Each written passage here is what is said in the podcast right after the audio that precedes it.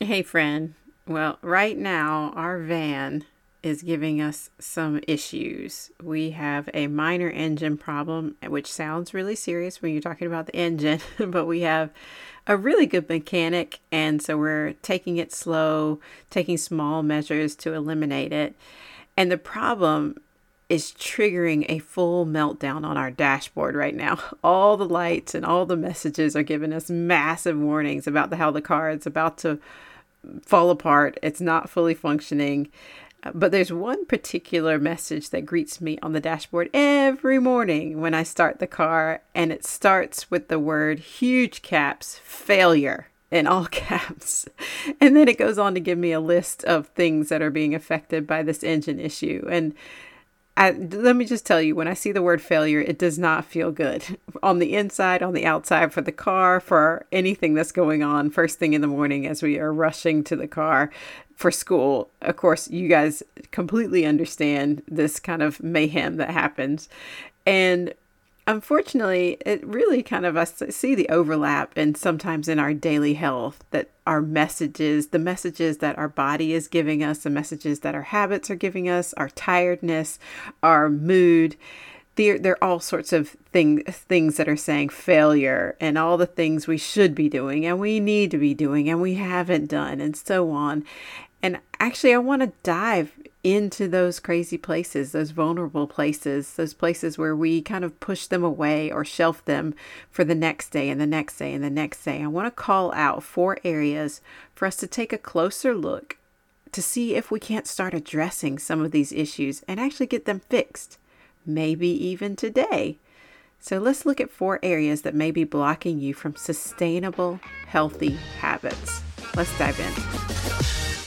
Hey, Mama, are you way too busy to figure out what you actually need for your health? Do you want to make sustainable progress in your health goals while also feeling at peace with your body? Maybe you just feel stuck you dread getting dressed in the morning because, well, nothing fits anymore. Hey, I'm Lu, and wherever you are, we're going to love your body to health. As a mom, wife, and trainer, I like to debunk popular culture to help you find research based, sustainable habits. We're moving out of overwhelm and into empowerment. Wherever you are, fill up that water bottle, lace up those shoes because we're about to move your health. Let's catch up, friend. So, actually earlier today, I was tweaking some things in my daily habits, my workouts are not really serving my goals right now and I prefer to really enjoy my workouts and because I don't have an immediate goal for a race or another competitive event, I don't have much pressure to push myself really hard uh, other than just to get stronger, to move better. And I love this place. This is my favorite place to be with my workouts. And it means that I really get to enjoy my workouts and I can be a lot more intentional about choosing workouts that I enjoy. And I also prefer to do workouts that I enjoy first thing in the morning. So eh, I find that I procrastinate and lose time when I don't look forward to the workout, which sets me back for the day. And it really kind of set in this idea that there's so many common traps that we kind of fall into when we're setting goals or you know tweaking some things that we've been doing. And i wanted to talk about those those four they're just four that i'm going to talk about today but I could probably name 20 off the top of my head. Um, but these four are very common. I find them in coaching and really just kind of how do we clarify some things around these areas and maybe not resist addressing them. And the first one has to do with clarity. It's literally unclear or unrealistic goals. And I find that there are these ambiguous things. We haven't really sat we haven't really sat down to to think about what we want out of our daily health change. If we're going to make a change, it's going to take a lot of energy and focus and effort.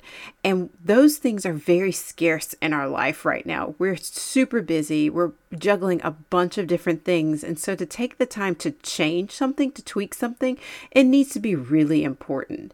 And so when you have these unclear, unrealistic goals, and you're bouncing from before and after pic- after picture to great, you know, plates of food to uh, live my best life to self care, all the different things, they don't blend well when we're really unclear and unrealistic about what exactly we want. And so we need to find something, whether it's some do one area, whether it's movement or meals or something like that, find something that really, really matters to you, and then start making small goals toward that. My goals in movement right now are just to move better and to get a little bit stronger every single time.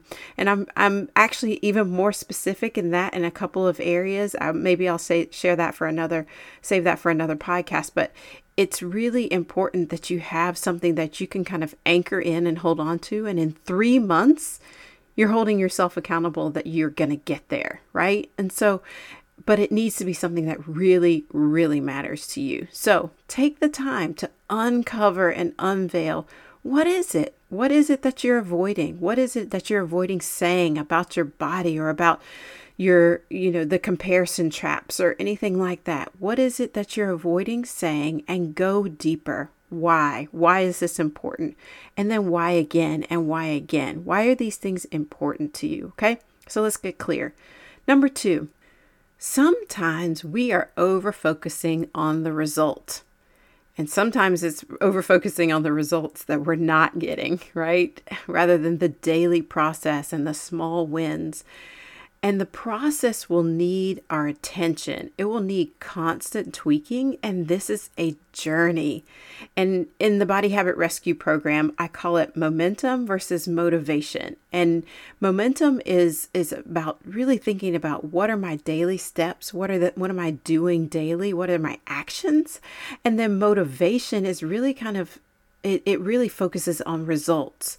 What are my intentions? What do, what do I want long term? Things like that. Before and after pictures, like I was talking about. It really does not have anything to do with your actual actions. And results focus can keep us on track, but we need to be sure the result is actually promoting our health, right? Sometimes the result is actually a defense against larger issues. And I say a defense like, managing and tracking every single calorie or managing your carb intake if you're on a keto diet or you know there there's some things that are maybe they they come across as they are you know healthy and they are behavior related and oriented but actually they've got the wrong result in mind and really what we're we're really going after and maybe that result is legitimate. It's you know weight loss or body shape or something like that. But then what happens when you have new information coming in and the result changes? And then all this whole this entire behavior has to change because the result was maybe disoriented. And I'm not talking about a small tweak, I'm talking about an overhaul of a lifestyle. And that comes when you're over focusing on a result and you're looking at something that's going to get you to that result, and the result may be, may be off, right? So, you really want to talk about healthy daily lifestyles, healthy daily behaviors that are going to get you to a healthy result. So, making sure that we're not defending ourselves off of anything, dealing with anything, or maybe some of the, the, the wrong thinking around certain results. Okay. So, number three is not naming bad habits. I really want you to think about why you are doing what you are doing. And are you trading your future with your present? What do I mean by that? I mean, are you saying that I would much rather not do this now and then pay for it later versus do this now and get the dividends later, right? So, am I missing every workout? Well, that's a problem, right? Not now, but in the future. Or maybe why am I missing every workout? It's really important to name it. Are you trading meals constantly or constantly going after that snack at a certain time of a day.